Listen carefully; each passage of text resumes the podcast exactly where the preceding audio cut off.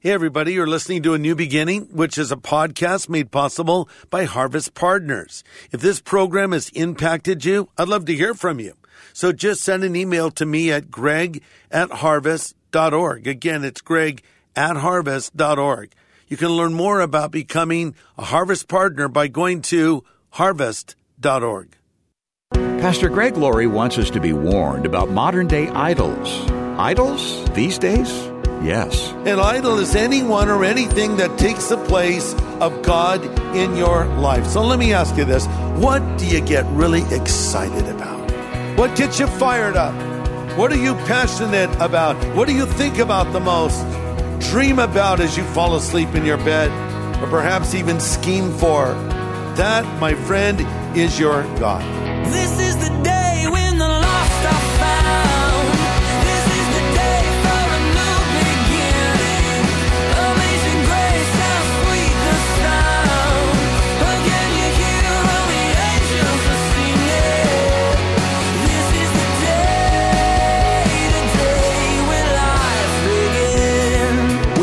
have to make a decision in our relationship with God. Are we sold out or are we a sellout?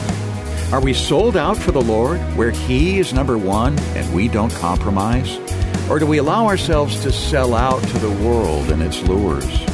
We face that question afresh each and every day. And today on A New Beginning, Pastor Greg Laurie points out that's an issue that's addressed up front in the Ten Commandments, and it's a decision that affects our quality of life.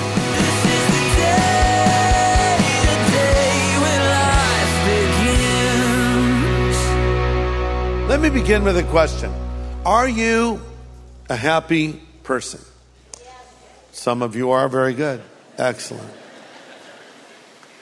But maybe there's someone listening to me right now that basically has everything they should have in life to theoretically make them happy, but yet they don't find themselves in that state. Why is that? Because there's a right and a wrong way to find happiness.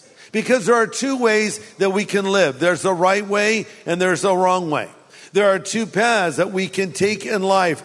The broad path that leads to destruction and the narrow path that leads to life. There's two foundations you can build your life on, the rock or the sinking sand. And the result is we'll either live the happy and holy way or the miserable and unholy way. And I bring this up because some people have a false idea of what it means to be a Christian. Sort of a caricature. You know, it's pretty rare to find Christians portrayed on television programs or in movies in a positive light. Have you noticed that? Uh, there were usually an exaggerated version or a completely distorted version, but people sort of think of Christians as what's the right word? Lame? People that live by a lot of rules and regulations, people that don't have any fun, people that live in perpetual boredom. And I suggest to you that is completely false and the opposite is actually the case. Let me illustrate in the story of a boy who ran away from home. We often call it the parable of the prodigal son. You remember a father had two sons and the younger son, loose paraphrase, said, Dad, I'm sick of living here with you. I'm sick of the rules, the regulations, all the rest of it. I want my portion of my inheritance now. So the father gave him his inheritance and the boy went off and lived a crazy life with hookers and drinking and all kinds of horrible decisions and and then he came to his senses and realized how messed up his life was. And let me just take a little extra different path here for a moment. If you have a prodigal child, a son or a daughter that's gone astray, don't give up on them. Keep praying for them. They can escape your presence, but they'll never escape your prayers. And both of my sons went prodigal and they both returned to the Lord. But it took a little bit of time. And they didn't return to the Lord because I pressured them into it. I didn't have an advantage being a preacher dad, you see. It was a decision they had to make. And so always keep the door open to your prodigal son, no matter what they're doing. Always keep communication open with your prodigal daughter. Remind them that they're loved and you would always welcome them back home. So coming back to the story in scripture, here's the boy. He's come to the end of himself. But listen, when you get to the end of yourself, you get to the beginning of God. And he has lost everything. He's lost his money. He's lost his so-called friends who weren't friends at all. And the Bible says he came to himself. He came to this realization. You know what? I had it better back in my father's house. So he returned home and we read when he was still a great ways off, the father saw him and ran to him and took out a large stick and beat him over and over again. Right? No, that's not in my Bible. The father ran to him, threw his arms around him and kissed him and hugged him and said, welcome home, son. And then announced, this my son who was dead is alive again. He who was lost is found. Here's the point I want to make. What was that boy looking for? Apparently, he wanted to wear nice clothes. Apparently, he wanted to have great food. And apparently, he wanted to party. And what did he find when he came back home? Oh, what did the father say? Put a new robe on him. Oh, he got his nice clothes. What else did he want? Nice food. Let's have a feast. And then the father announces, let's have a party. Here's my point. I'm not suggesting the Christian life is wearing clothes, eating food, and partying. I'm trying to make the point that everything the boy was looking for was found in his father's house. It was there to begin with. And everything you're looking for in life is found in your father's house in a relationship with God. The fact is, I have more enjoyment and fulfillment in a worship service and a Bible study than I ever had in any party, right? Any party. So in a sense, it is a party. It's just a different definition of one. So the point here is that everything we need is in this relationship with God. Sometimes people talk about all that they give up to follow Christ. I'm, my response is seriously, you didn't really give up all that much. Paul summed it up this way in Philippians 3. You know, everything I used to value, I now see as worthless when compared with the priceless gain of knowing Christ my Lord. I've discarded everything else, counting it as garbage that I may have Christ. And by the way, the word garbage is a very kind translation. The literal word is a word that translates to excrement. Do you know what that is? We're talking poop, people. Now let's talk about when you walk your dog. And by the way, I just read that PETA, an organization for animal rights, is very upset when we call our animals our pets. They should be called our companions now. First of all, animals don't understand human language, so they don't care what you call them. All they care is that you pet them, put food in their dish, and take them out on walks, right? But uh, who's really in charge here? We say they're our pets and we're their owners. I think if you look at it from a dog's perspective, they might think you're their pet. Why would they not think that? What do they do? Do they work? Do they mow the lawn? They fertilize the lawn? You know, do they make any contribution? No, they just sit around all day. That's why they say it's a dog's life. I know cats think they're in control. I know it. You can just tell from the expression on their face. But when we're out serving our master, also known as our dog, uh, they may relieve themselves. And I hope you're one of those people that carries little doggy bags, because some people don't. And I know this because I've stepped in it, right? So once you, I know I'm talking a lot about this. I'll be off it soon. Uh, I didn't come to church to hear a sermon about this, preacher. Let me finish it. Has a point. So when your dog does his business and you put it in the little bag, now what do you do? Do you carry the bag around and show it to people? Check this out. No.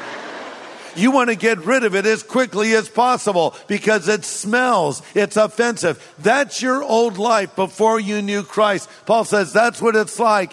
It's dung. It's garbage. It's junk. I don't want it anymore because I'm going to focus my attention on following him. And listen to me. This is where you will find happiness. Now this might surprise you. The Bible actually tells us there's happiness in keeping the commandments of God. Psalm 112, 1 says, Praise the Lord, blessed or happy is a man who fears the Lord and delights in his commandments. It doesn't say, happy is the man who resists them or breaks them. No, happy is the man or the woman who delights in them. So you don't just keep it, you delight in it. If you want to be happy and holy, you must live holy. W-H-O-L-L-Y, committed to Christ.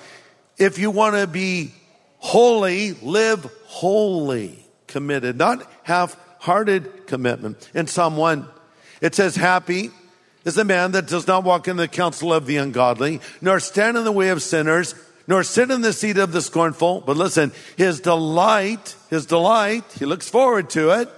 His delight is in the law of the Lord or the word of the Lord. And in it does he meditate day and night. Pastor Greg Laurie will have the second half of his message in just a moment. We're encouraged when we hear stories of people who've had their lives changed because of the ministry of harvest. I just wanted to say I was a drug addict for 10 years. I've been clean since 2019 and haven't stopped listening to Greg on the radio and truly helps me through some hard times. I give all the praise and glory to Jesus. I just want to say thank you for everything you do. I turn on the radio and my day just gets brighter. So thank you. Do you have a story to share? If so, would you let Pastor Greg know? Just drop him an email greg at harvest.org. Again, that's greg at harvest.org. Well, we're digging into the Ten Commandments today as Pastor Greg leads our study of Exodus and the life of Moses. Exodus chapter 20. Here's commandment number one. The Lord says, I'm the Lord your God who brought you out of the land of Egypt, out of the house of bondage. Here it is. You shall have no other gods before me. Commandment number two. The Lord says, you shall not make for yourself a carved image of any likeness of anything that's in heaven above or earth beneath or in the water under the earth. You shall not bow down to them nor serve them. Now, why does God ask this of us? Here's the answer. For I, the Lord your God, am a jealous God, visiting the iniquity of the fathers on the children to the third and fourth generations of those who hate me, but showing mercy to thousands to those who love me and keep my commandments. So commandment number one, have no other gods before him. A lot of things can become gods with a small g or idols in our life. An idol is anyone or anything that takes the place of God in your life. So let me ask you this. What do you get really excited about? What gets you fired up? What are you passionate about? What do you think about the most? Dream about as you fall asleep in your bed or perhaps even scheme for? What are you passionate about? That, my friend, is your God. Sometimes we can make ourselves God. We can become God.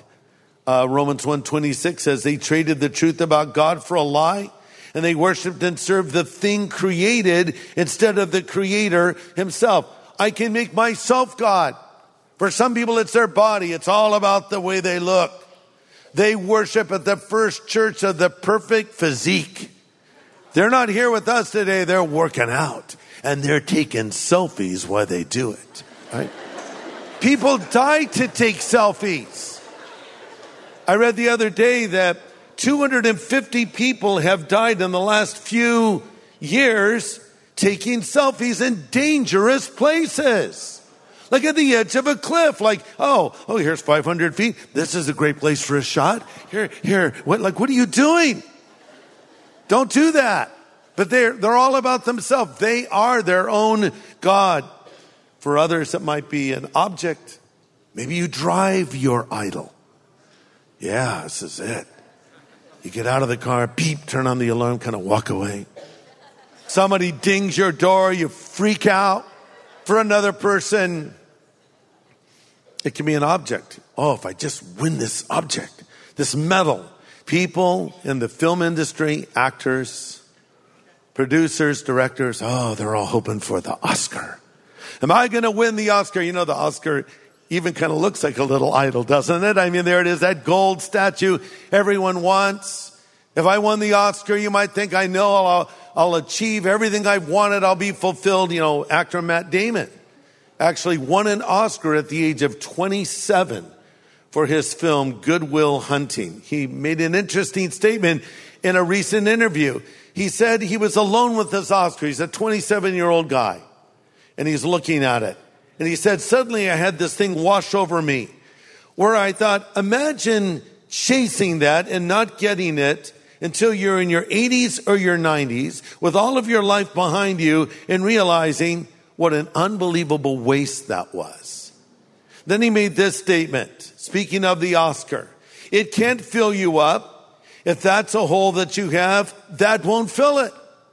End quote. So, Oscar, gold medal, object, career, house, whatever it is you want to put there, that can become a God in your life. Listen to this. Idols are not always evil outright. The most dangerous idols are good things that are twisted.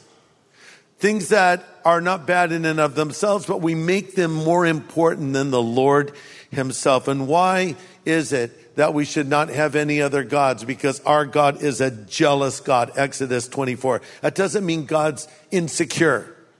Actually, the fact that he's jealous speaks of how much he loves you. He, he has this commitment he's made to you.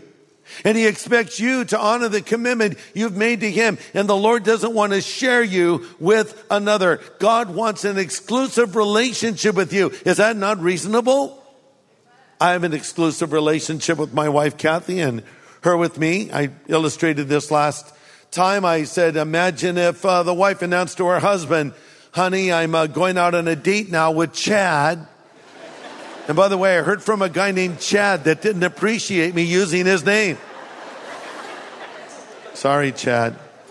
Uh, and then she went on to say, and you know, I may not even be home tonight. I may sleep over with Chad, but I'll see you in the morning. Love you. What moronic husband would go with that game plan? But what if the husband said, Oh, that's no problem at all? Because, you know, I have met a fine woman. And I don't care what you do with Chad.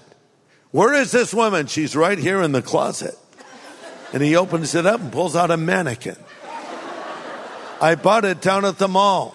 I like this woman. Number one, she's always smiling. She even waves. I can move her arm around, you know. And I admit she's a bit stiff, but she's the perfect companion. How weird would it be for a husband to leave his wife for an object? Okay, how weird is it to leave the Lord for an object? And that brings us to the second commandment. You shall have no graven images. Verse four, or a likeness of anything in heaven above or in earth beneath. You think, well, how could this happen? Well, let's talk about when it did happen. Back in the days of Moses and the Israelites. So Moses was a great man of God, wasn't he? Wasn't a flawless man or a perfect man, as we'll see later. But he was described as Moses, the man of God. Man, I can't think of a higher compliment to be given to a person than for someone to say, you know what? That person is a man of God. That, that woman, she's a woman of God. Moses was the man of God. And through his influence, his godly influence, and his personal integrity, he effectively kept two to three million people from turning to full tilt idolatry. You know, integrity is so important. I read an article in Forbes magazine and this statement was made, quote, success will come and go, but integrity is forever. The article went on to point out that building integrity takes years and it takes only seconds to lose. You ever heard of Warren Buffett, a billionaire investor? He says when he's looking for someone to hire, he looks for three things. Number one, integrity. Number two, intelligence. And number three, energy. So that's something to think about when you're applying for a job. Integrity, intelligence, and energy. But Buffett went on to add, but the most important is integrity. What's integrity? It's what you are in the dark. It's what you are when no one is watching. It's honesty. Moses was a godly man full of integrity. And the reason I say this is the moment he left the scene, all hell broke loose. And he was summoned by the Lord up to Mount Sinai to receive the commandments. And he left Aaron in charge, his brother, which was a big mistake. So while Moses is gone, the people come to Aaron. And in Exodus 32, we read the people said to Aaron, how long is it going to take Moses to come back down from the mountain? Then they said to Aaron, come on, make us some gods that can lead us. We don't know what happened to this fellow Moses who brought us here from the land of Egypt. They're basically saying to Aaron, you know what? Uh, we don't know where Moses is. We need something tangible we can worship right here, right now. So Aaron, instead of discouraging this, says, all right, bring, bring all your bling to me right now. All your rings, your earrings, everything. All your jewelry. And he melted it down and he put it in the shape of a golden calf. Now that makes no sense to us today, golden calf. Well, they worshiped those back in Egypt. They had lots of gods. So sort of brought an Egyptian god and then Aaron boldly announces, this is the God that brought you out of Egypt. And so they stripped off their clothes. In some translations of the words that are used would imply there was an orgy and they danced before the golden calf. But here, here's the interesting thing. Their first idol was Moses. The golden calf was their second. See, they made an idol out of Moses and we can do the same thing. We can make an idol out of a person. Look, it's to have people you look up to spiritually, but just remember they're human and they're going to disappoint you. I've had the opportunity to meet a lot of very impressive, godly people and to hang out with them. I'll be honest, some were a little disappointing. They weren't what I hoped for.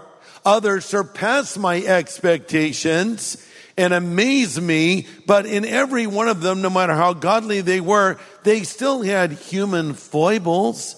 They still were a person just like I am.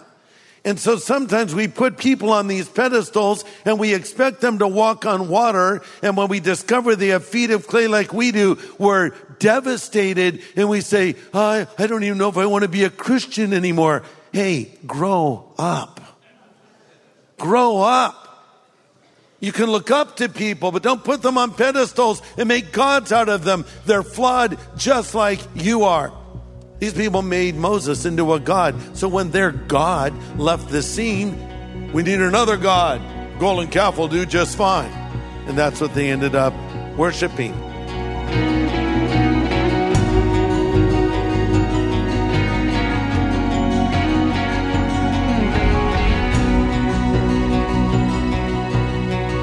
Pastor Greg Laurie is providing some important background as he offers a practical look at the Ten Commandments today here on A New Beginning.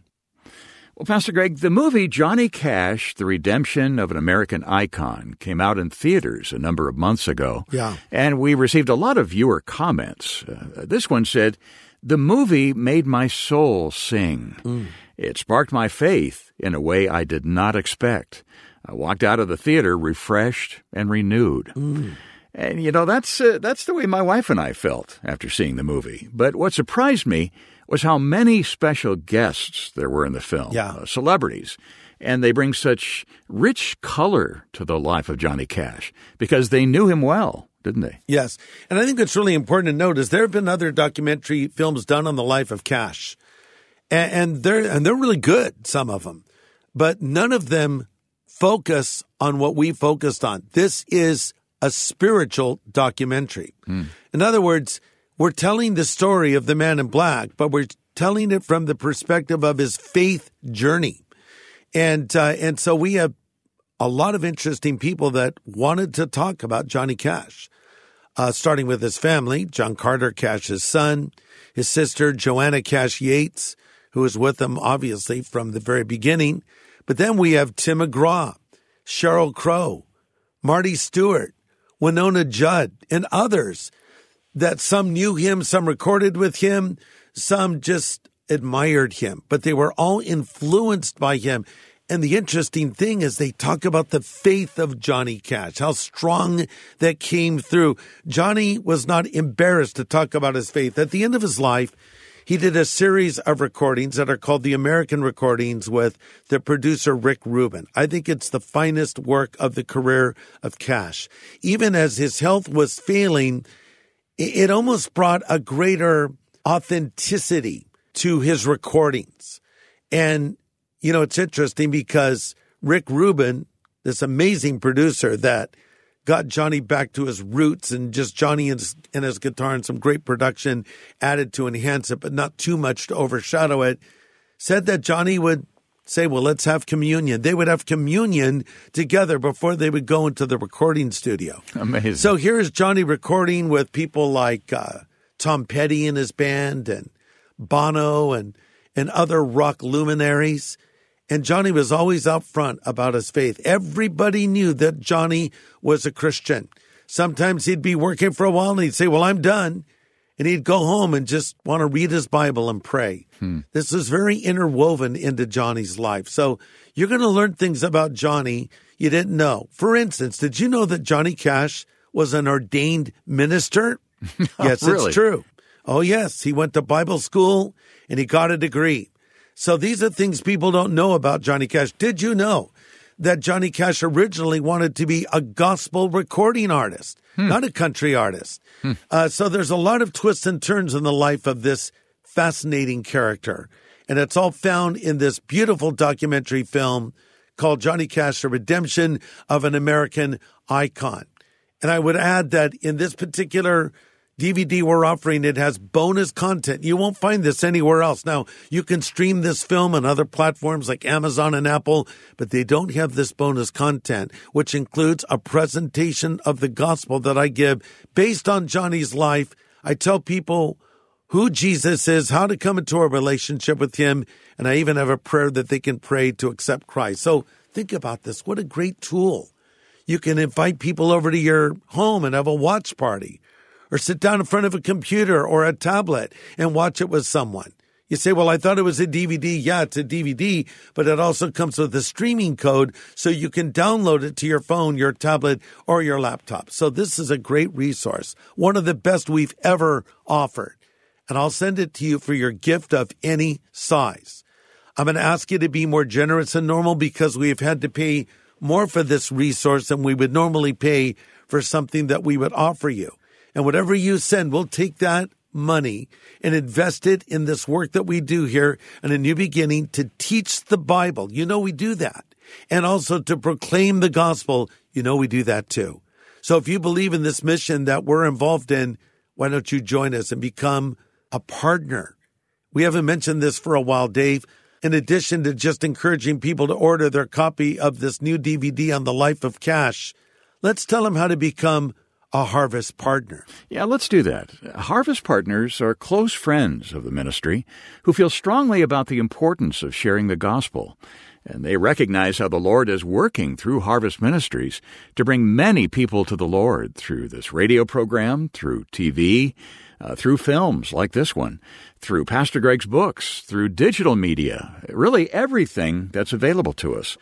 And if you'd like to become a Harvest partner and regularly support this important work, get in touch with us at 1 800 821 3300.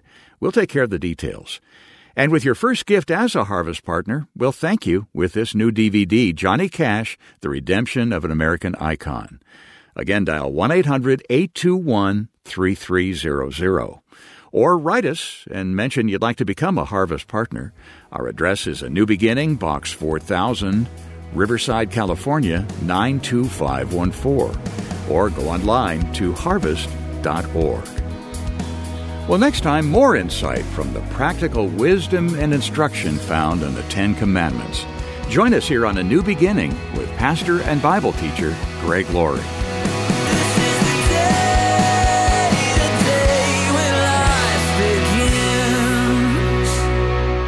Hey, everybody. Thanks for listening to this podcast. To learn more about Harvest Ministries, follow this show and consider supporting it. Just go to harvest.org. And to find out how to know God personally, go to harvest.org and click on Know God.